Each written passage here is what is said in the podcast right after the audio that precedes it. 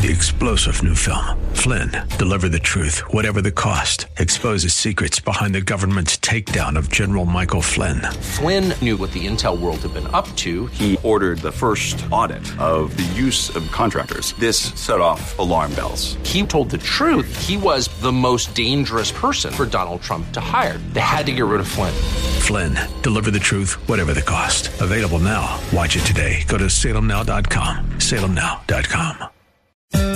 This is Derek Buikema, pastor of Orland Park Christian Reformed Church, and I'm so glad that you've joined us today for Grounded and Growing in Christ here on AM 1160 Hope for Your Life. Each weekday at this time, we open God's Word, exploring how it changes us and brings us closer to Him. Right now, we are in a message series called Life in the Light of Eternity, discussing how we should live in the light of the fact that Christ Jesus is coming back and how we follow the ways of our Savior as we do life in the light of His return. To hear all of the messages in this series, please visit groundedandgrowingradio.com. And if you'd like to help provide financial support for this radio ministry, you can make a gift of any size at that same website, groundedandgrowingradio.com.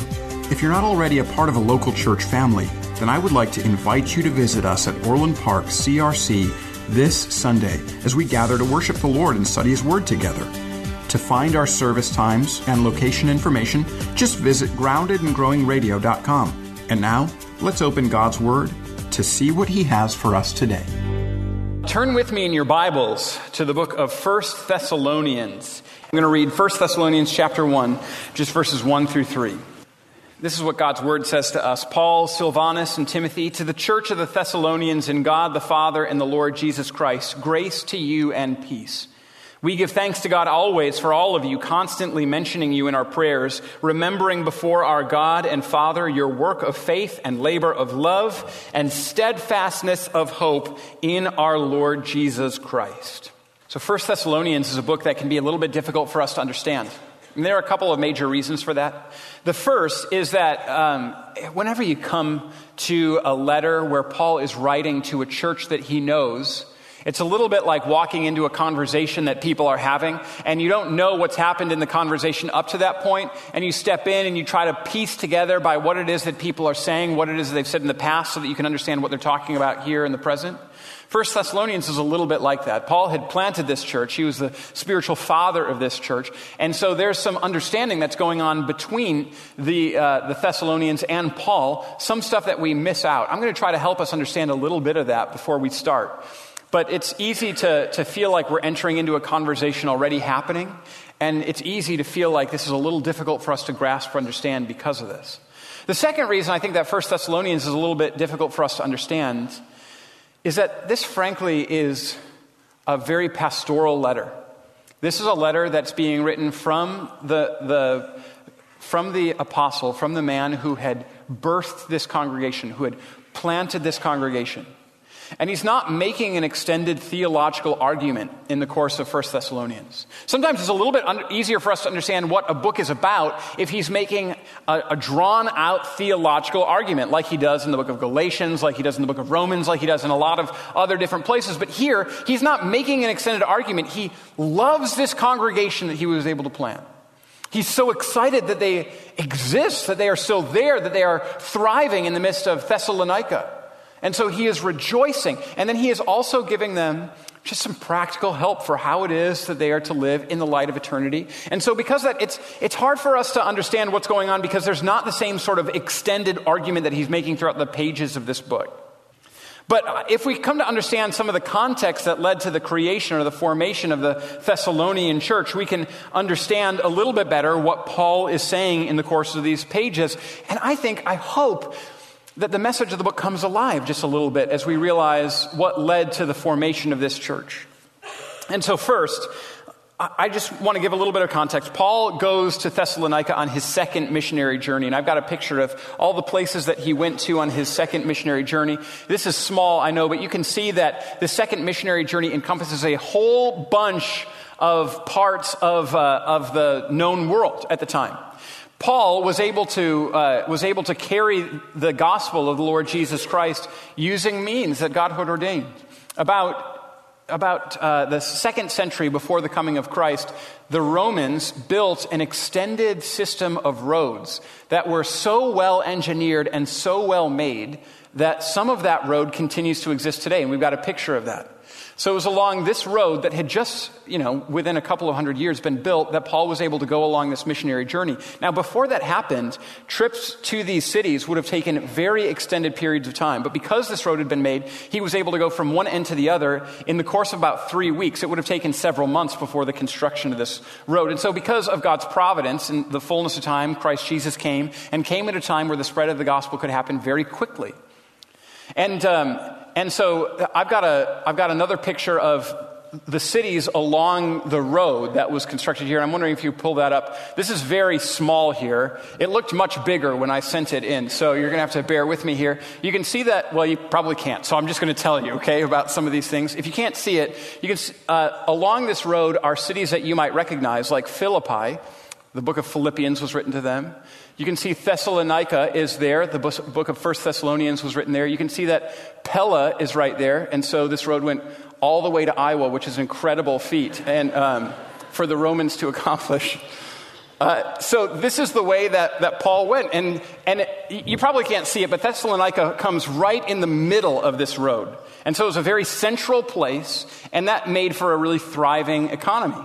There was a massive market, the ruins of which still exist today. We have a picture of that here. This is the remains of the market that existed in Thessalonica, so well and, and magisterially constructed that, that the arches are still standing today. And You can still see where some of the, uh, the vendors would sell their goods.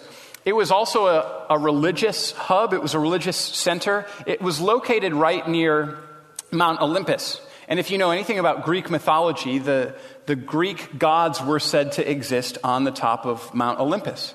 So this was a very important religious area as well. And in Thessalonica, where this church was established, there were all sorts of temples to a wide variety of different deities, a wide variety of different gods. There were Roman, temples to Roman gods, temples to Egyptian gods, temp- temples to Greek gods. And all of this was fine in the context of the city so long as none of these religions made exclusive truth claims. They loved the fact that this was a center of so much religious life because it meant that there were all sorts of religious pilgrims that would come in and spend money in the city.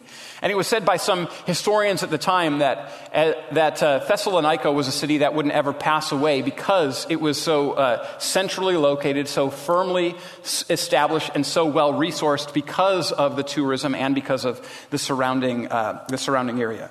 However, if there were exclusive truth claims, that would become a problem for people that were operating within Thessalonica. And that gives to us some sort of understanding of the trouble that was caused by Paul and his associates coming into the city and proclaiming the gospel. Turn with me to Acts chapter 17, and I, will show you some of that. You just have to turn back a little ways to Acts chapter 17. You can find it on page 1100 in your Bibles that are provided for you. And so, again, here, here is the story of Paul and Silas in Thessalonica. And again, understand this is a place with the worship of all sorts of different pagan deities that had no problem with a wide variety of, uh, a wide variety of pagan worship. The chief worship in the city was actually emperor worship. And so long as none of the other, none of the other religions threatened emperor worship, everyone was fine. In fact, once a year, the people would have to offer some incense and say, Caesar is Lord. That was what they were re- re- called to do once a year. And so keep that in mind as we take a look at what was happening in Thessalonica. This is Acts chapter 17, starting at verse 1. I'm just going to read through verse 9. Now, when they had passed through Amphipolis and Apollonia, they came to Thessalonica, where there was a synagogue of the Jews. And Paul went in, as was his custom, and on three Sabbath days he reasoned with them from the Scriptures, explaining and proving that it was necessary for the Christ to suffer and rise from the dead, and saying, This Jesus, whom I proclaim to you, is the Christ. And some of them were persuaded and joined Paul and Silas, as did a great many of the devout Greeks, and not a few of the leading women. But the Jews were jealous, and taking some wicked men of the rabble, they formed a mob, set, in this, set the city in an uproar, and attacked the house of Jason, seeking to bring them out of the crowd. And when they could not find them, they dragged Jason and some of the brothers before the city of authorities, shouting, These men who have turned the world upside down have come here also. And Jason has received them, and they are all acting against the decrees of Caesar, saying that there is another king, Jesus. And the people and the city authorities were disturbed when they heard these things. And when they had taken money as a security from Jason and the rest, they let them go. And then look at verse 10. The brothers immediately sent Paul and Silas away by night to Berea. So do you see what happened there? Because Paul was preaching a gospel wherein he says, you know what? Caesar is not the final Lord. Jesus is Lord. The city had no tolerance for these preachers of the gospel. You're threatening our emperor worship. And so the city got in an uproar. And all of the political elites were deeply disturbed by the fact that this gospel message that was being proclaimed was one that said that Jesus is Lord. So hated was this message that the, that the leaders and the people of Thessalonica uh, forced Paul and Silas to leave until the brothers had them leave under the cover of night. Paul and Silas went to Berea, and Acts goes on and talks about how the people of Thessalonica despised the message so much that they then followed them to Berea and forced them out of Berea. And Paul and Silas had to go on the run from these people in Thessalonica. What this means is that this was a church that was founded by Paul and Silas in the midst of opposition. And they had been in Thessalonica for a brief period of time. I mean, we're, we're told the whole story of them coming and planting the church here in Acts chapter 17. So they'd been in the city for a brief period of time. They'd been preaching the gospel. Some people had come to saving faith in Jesus, and then they were forced to flee under the cover of night, and then they were chased even from Berea by the people in Thessalonica. So they realized this is a church that, if it's going to continue, is going to exist in the midst of adversity, in the midst of trial, in the midst of hardship, in the midst of persecution. And so First Thessalonians makes it clear that Paul is not even sure that this church survived. Take a look with me back at the book of First Thessalonians once again. 1 Thessalonians chapter 3 verses 4 and 5 say this. This is 3, 4 and 5. For when we were with you, we kept telling you beforehand that we were to suffer affliction, just as has come to pass and just as you know. That's saying, so, so what we said that this, this persecution was going to come to pass, you saw it come and you know it personally too. And then verse 5 says this, for this reason, when I could bear it no longer, I sent to learn about your faith for fear that somehow the tempter had tempted you and our labor would be in vain. Do you see what Paul is saying there in chapter 3, verses 4 and 5? He's saying, I knew when I came to you that I was going to be persecuted. You know that persecution. And as I left you, I was afraid that faith wasn't even going to remain in Thessalonica. So afraid was I that my work was in vain, that nothing was going to remain there in Thessalonica, that I had to send somebody to find out if a church was still there. And so he sent Timothy to Thessalonica to find out if the church was still present. And by God's grace, the people in Thessalonica had borne up under persecution. They had remained faithful to Christ. Their faith continued. The church was still there in Thessalonica. And I think that you can sense some of Paul's joy as he opens this letter to the church in Thessalonica. And you can also sense that he's not going to back away from still sort of putting his thumb in the eye of the religious authorities and the, the political authorities of Thessalonica. You've been listening to today's message from Pastor Derek Buikema. To learn more about Orland Park Christian Reformed Church, listen to past programs, and to give a gift to support our work preaching the Bible on AM 1160 Hope for Your Life, visit us today at groundedandgrowingradio.com. And while you're there, please sign up to download your free copy of the ebook Answering Seven Hard Questions That Christians Ask. Again, that's groundedandgrowingradio.com. And now, more from Pastor Derek in our series called Life in the Light of Eternity, discussing how we follow the ways of our Savior as we do life in the light of His return. Okay, let's take a look at these three verses that begin the book of 1 Thessalonians once again. We're told Paul, Silvanus, and Timothy. Silvanus is the, the uh, Greek word for Silas. So it's Paul, Silas, and Timothy. To the church of the Thessalonians in God the Father and the Lord Jesus Christ. Isn't that awesome? He knows that Thessalonica had gotten worked up when they heard him proclaim that Jesus Christ is Lord. And as he writes to the Thessalonian church, he is undaunted. Remember, saints, that Christ is still Lord. Remember, saints of Thessalonica, that Caesar is not your ultimate king, but that Jesus is. Remember, Jesus Christ is Lord. I love that he does not back down from that. And then he speaks a word to the church under the inspiration of the Holy Spirit grace to you and peace. Grace to you and peace. Grace here is the fountain from which peace flows. And he speaks a word of truth here, as all of God's word is true. And he says to all of you who are in Christ Jesus, to all of you that belong to God the Father, to all of you who trust that Jesus is Lord more than Caesar is Lord, to you I want to remind of the grace of Jesus. This is really beautiful. There's a reason that when we start our worship services together that the minister always comes up and speaks a word of grace and peace. Because it's a reminder to us this is the way that every letter in the New Testament begins. And it's a beautiful reminder to us that all of us who are in Christ Jesus have received his grace. We're joined to God, to Christ Jesus. God is our Father, Christ Jesus is our Lord, and that means we've received his grace and we've been saved. And to all of us here who trust in Jesus, to all of us who have known the grace of Christ Jesus and salvation, to you there is peace as well. Just like there was to the Thessalonian church. Grace to you, and what flows from that is peace. Grace and peace. And then Paul goes on, and you can again, you can see that he is excited. He says, We give thanks to God for all of you constantly mentioning you in our prayers. Praise God for the prayers of the apostle for this church that he planted. Remembering before our God and Father three things your work of faith and labor of love and steadfastness of hope in our Lord Jesus Christ. And so let's take a look at these three things. And this is the substance of our taking a look at our text today. He gives thanks for three things this work of faith, for the labor of love, and for their steadfastness and hope. Their steadfastness of hope.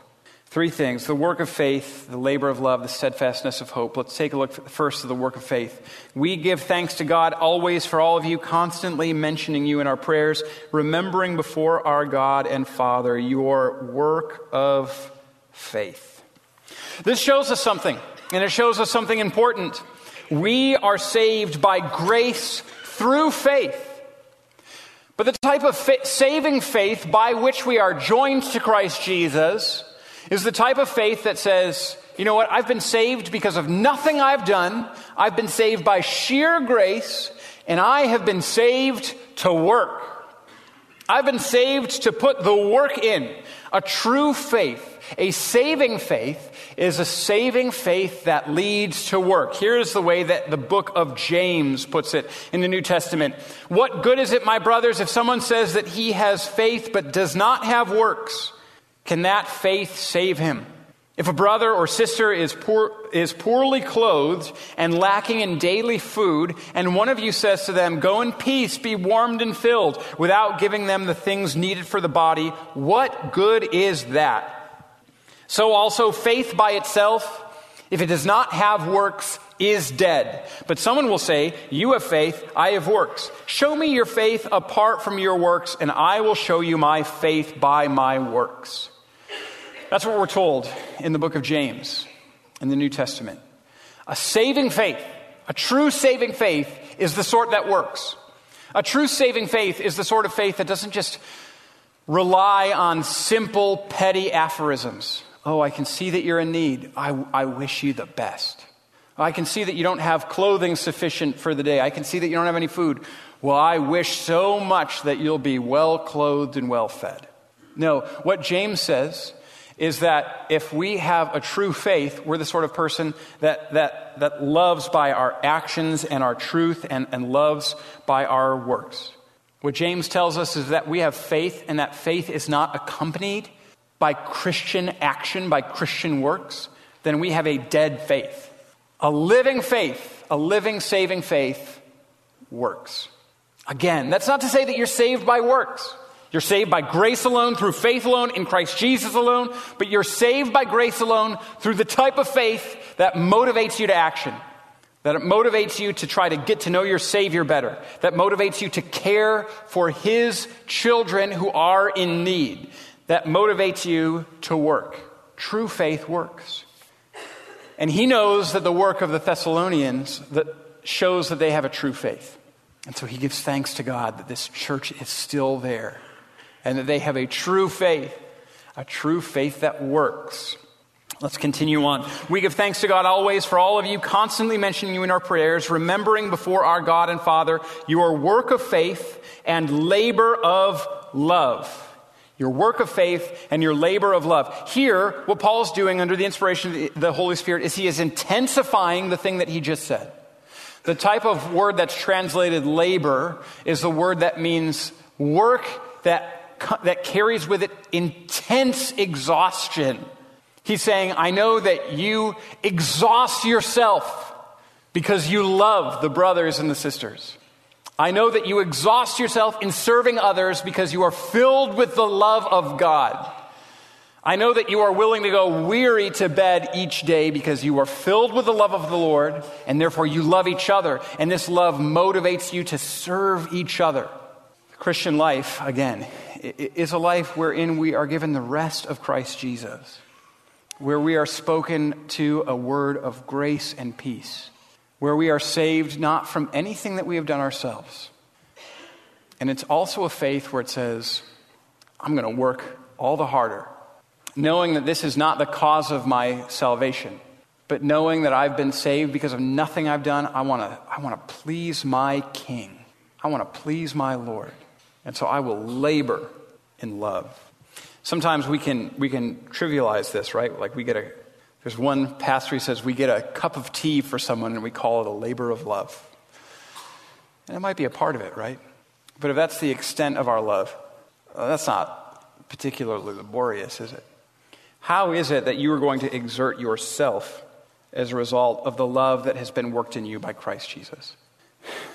First Thessalonians continues, we give thanks to God always for all of you constantly mentioning you in our prayers, remembering before our God and Father your work of faith and labor of love and steadfastness of hope in our Lord Jesus Christ. He does it again. Christ Jesus is the Lord, he says. And the third thing that Paul gives thanks for this church of the Thessalonians. He gives them thanks. He gives thanks for the fact that they are steadfast in hope. What does this mean? It means that this church in Thessalonica has an enduring hope, one that can't be overturned, one that can't be defeated, one that will never spoil or fade, one that can't go away. The church in Thessalonica has the same hope that you and I have today the hope that Christ Jesus rose again from the dead, conquering death, proving that he is Lord. The eternal hope that the Thessalonian church had is and was that Christ Jesus is Lord and that Christ Jesus is coming back. Church, that is your hope today, too. Christ Jesus lived and died and rose again from the dead for you. Christ Jesus is Lord. Christ Jesus is at the right hand of the Father, and Christ Jesus will return. That's an indestructible hope that you have. It was this hope that they had, this hope in Christ Jesus, that did not disappoint them. It was this hope that redemption was theirs in Christ Jesus that made the Thessalonian church able to stand up under persecution and hardship. It was this hope that enabled the Thessalonian church to, to see death and be undaunted. We know that that's one of the things that they were dealing with. Paul talks about in chapter 3 about how they're dealing with, with persecution and tribulations. He talks a little bit later about how they're dealing with death. And he speaks to them an encouraging word. He says, You can mourn with hope because those who fall asleep in the Lord, those who die in the Lord, they're not gone forever. They're not extinguished by death. No, instead, they're brought through death into the presence of the Savior. He says the dead in Christ are going to be raised first, that when the Lord Jesus returns, that we who are still living when Christ returns are going to be caught up along with those who have died before us. We're going to meet our Savior as He brings the new heavenly Jerusalem down to this earth. This is an indestructible hope and it enables you to be steadfast, just like the Thessalonians were steadfast as they faced hardship, as they faced trials, as they faced persecution, as they even stood in front of death. They were undaunted and steadfast because their hope was indestructible. And so is yours today. Do not be afraid of anything that this world can or will throw at you. Do not be afraid, even when you walk through the valley of the shadow of death. Christ Jesus has you. He's claimed you. He's redeemed you. You're His. He's given you eternal promises. And therefore, you can be steadfast. Hallelujah. Praise the Lord. Jesus is Lord, and Jesus is coming back. Amen. Let's pray. Heavenly Father, we praise you that Jesus is Lord, that Jesus saves, and that Jesus is coming back. Amen. You've been listening to today's message from Pastor Derek Buikema.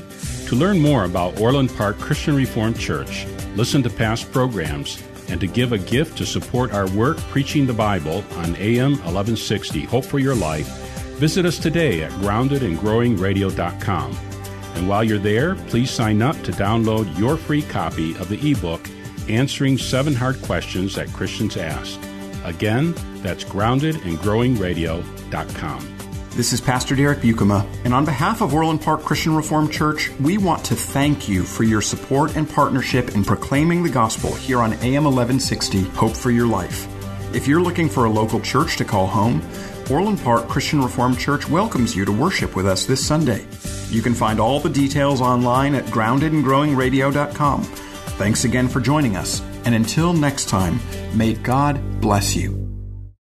Three star general Michael J. Flynn, head of the Pentagon Intelligence Agency, knew all the government's dirty secrets. He was one of the most respected generals in the military. Flynn knew what the intel world had been up to, he understood its funding. He ordered the first audit of the use of contractors. This set off alarm bells.